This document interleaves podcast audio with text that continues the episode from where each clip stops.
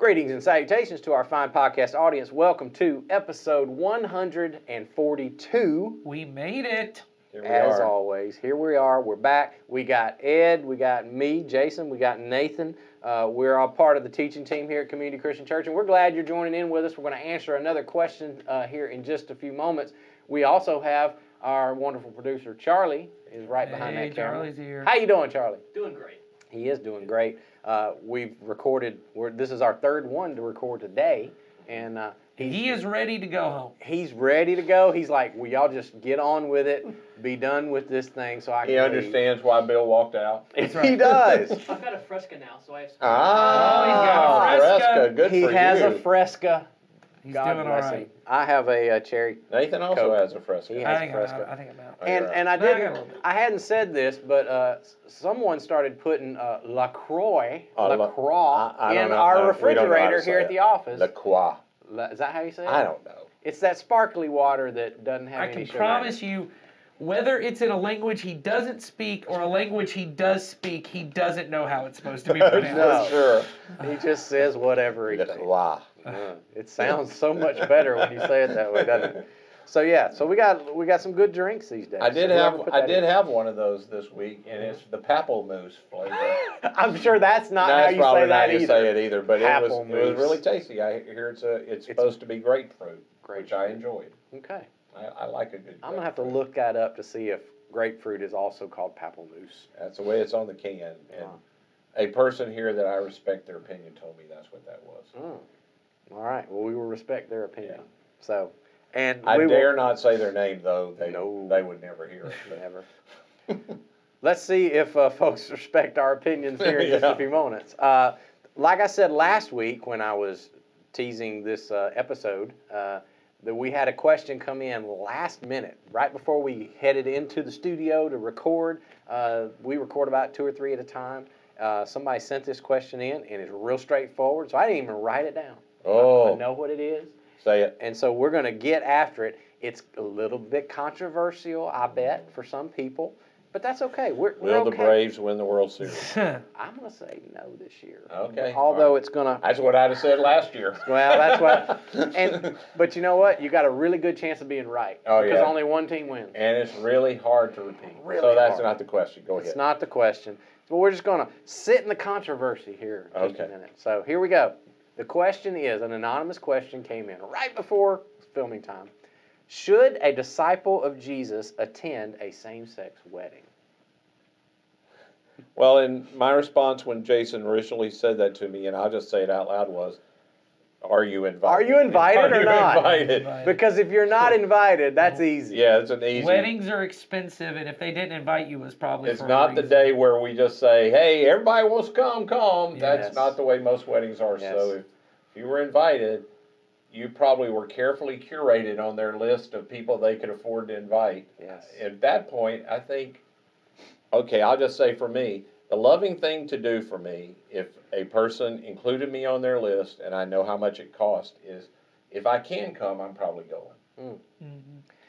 And for me, uh, the, uh, the thing I said following up with that is, you know, I think you said the right word, Ed, is what's the loving thing to do? Right. And um, I, I assume when you ask that question, what you really want to want to know is because you know that for me personally, I, I have determined in my conscience that marriage is between one man and one woman. That's what I biblically and in my conscience have determined for me personally. Doesn't mean that there are other people in my life who I love dearly who have come to a different conclusion Right. Sure. even other followers of Jesus that I know Right. who have come to another conclusion through their conscience and their study of the scriptures.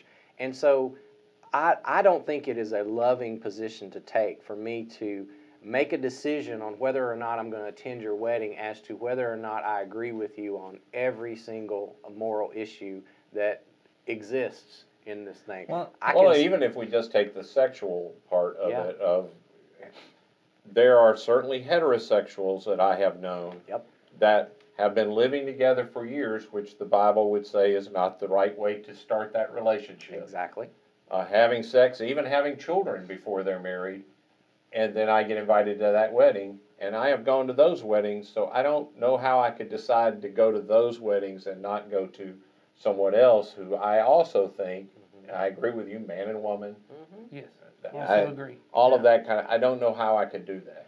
And But- it, okay, go ahead. All I was gonna say was, is I think, I would assume the reason you would say maybe, I'm, I'm trying to imagine the scenario where I'm close enough to a person that, uh, just because I know several people are getting married right now, and all of them know how expensive it is, how they really have to whittle down the amount of people they invite. So I'm close enough to a person that they would invite me to their wedding, and I'm assuming maybe the reason is because I'm also a person. Uh, well, I personally am, but I mean the person in this would be a person who would say, I I believe that marriage is between one man, one woman. I get invited to a same-sex marriage, and I feel like I need to like maybe ex- Make a make a stand or make clear to these people I don't mm-hmm. I, I, I'm not on the same page. My guess is if you have not already had that conversation, you're close enough mm. and they don't know what you think about the relationship. Wow. Today is not the time to have that Their- conversation. Their wedding day, or even leading up to it, is not Yes. the time. It's not. or You should have you al- already they've already made clear and they still have chosen to invite you means that at that point what would not going do other than to say I, I am putting something up between me and you at this point so at that point i would also agree i would i would attend because there are other people in my life that i i don't think they have a christian marriage by the nature of they are not believers and mm-hmm. they're people in my life and they invite me to their, their weddings. Yep. and i see marriage as a sacrament that is given by god to the church that it is a way that we do this and these are people who are getting married. They're not believers. So it also is not a christian marriage in that sense but i would attend the wedding as i love these people. This is an important day in their lives and i want to be a part of that. So that's my only reason for bringing it up is if my reason to to not go would be to take a stand this would Well, not be the first day to have And that conversation Here's what, and I'll play a little hypothetical here just for a second to, to make a, a bigger point. If I were a person who said, okay, I disagree with this relationship, with this marriage, I desire for that to change. I ahead. really Yeah, would desire right. for that to change. Okay, let's say that you're that person. I'm not saying that's right or wrong. I'm just saying you are that. That's your take on it. I want to see this different. Is your protesting by your not showing up or at least making it known in a, some kind of public way your disagreement with that is that a going to accomplish your goal of seeing that something change in that relationship? And b is it truly the most loving thing to do? Because what you've probably done by taking that stand as you just said nathan mm-hmm. If i choose this is the moment i'm going to take my stand what you have all now run the risk of doing is you've probably brought distance in the relationship that you have with this person who loved you enough to invite you. And so now you've created some distance in that to where you probably have lost a little bit of credibility and a little bit of the right to then have any kind of influence on that person's life.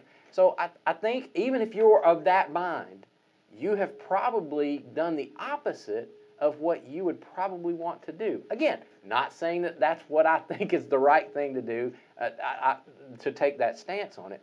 So for me, I, I you're don't. more you're more poking holes in the idea of not of not going as a If you're doing this out of pragmatism, right I think you just did the opposite. right You know, so you're so you're you're probably not even accomplishing what you want to accomplish.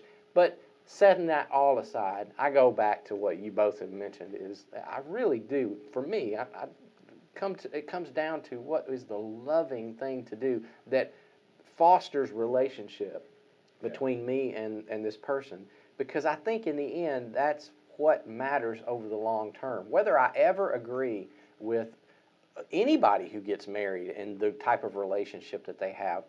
I think what's most important throughout my lifetime is that we continue to be in a loving relationship with each other. Yeah. And, and I think to take some kind of moral stand in that moment, in a very, uh, and it's a very special thing in this person's life, is probably not honoring to them. And Sure. I think in the end, it's not honoring God. Well, and it, it's splitting hairs on a particular yes sin yes that you, and I don't say that, I, I, I do believe, again, marriage is between a man and a woman, so I don't want you to take my quotes as saying that I don't think that. I'm just saying, there are all kinds of things when I go to watch people in any kind of ceremony who I love that we all could go, well, that's not exactly right in their life, and that's not exactly right in their life. So Mhm. maybe I'm letting them think I think it's okay for them to do Right. these wrong things that are going on in their life that God doesn't think it's okay. Uh, the other thing I was sitting here thinking, they began the question, should a disciple of Jesus? Well, disciple just means I'm going to learn from Jesus to do what he did. And so mm-hmm. I'm sitting here thinking, can I think of an example in Jesus' life where he attended something of a public center that other religious people thought he shouldn't go to? She went to Zacchaeus' house. Yeah, he goes Matthew's to Zacchaeus, house. he goes to Matthew's house. In fact, at Matthew's house, and they go, "Why do you hang out with these public sinners?" And he goes, "It's not the well that need a physician." Yeah. I mean, that's his answer. Yeah. So, if I'm going to be like my master, I have to think: Are there places where there were public sinners that other religious people thought we shouldn't hang out with that Jesus decided to hang out with? And I go, well, yeah, I can think of those examples. Absolutely. And can I think of examples where Jesus decided to make a statement to public sinners to condemn them publicly? I can't. I, I can think of times where he had private conversations, go and sin no more. And I can think of places where he publicly condemned religious people uh, for their hypocrisy. Mm-hmm. Sure. So, I don't know. I, it seems pretty clear to me that I think following in the way of Jesus, if I get invited in today's culture where it is hard to whittle your list down, and by Nathan's criteria, they've already decided they know where I stand because I'm not making my first statement at their wedding. Mm-hmm. Yeah. Or they don't know. Or they don't Or they know. That's don't not know. today's not the day Today's to have not that the And if they don't know, and, and this goes back to last week's podcast when we talked about giving a defense for your faith, if no one has asked you Right. to give a defense, then for you to then offer that Right. unsolicited Right. is also not Yeah. warranted or loving either. Yeah, yeah, you've come in and you wanted to be a witness to them of the way of Jesus, and you either didn't know they were gay, or, and now you find out and you don't say anything until the wedding day, Right. or about the wedding. That doesn't seem like the right thing to do. You should have that conversation. So let's assume all those things we talked about are true. I, I, I think you go, but then again, it is if you can't do it in faith, Mm, if you can't do it with a clean Sure. conscience, That's then the answer is you shouldn't do it. that's right. And then you have to have the con- tough Yeah. conversation of why. I just couldn't do it with a clean conscience. I still love Yeah. you.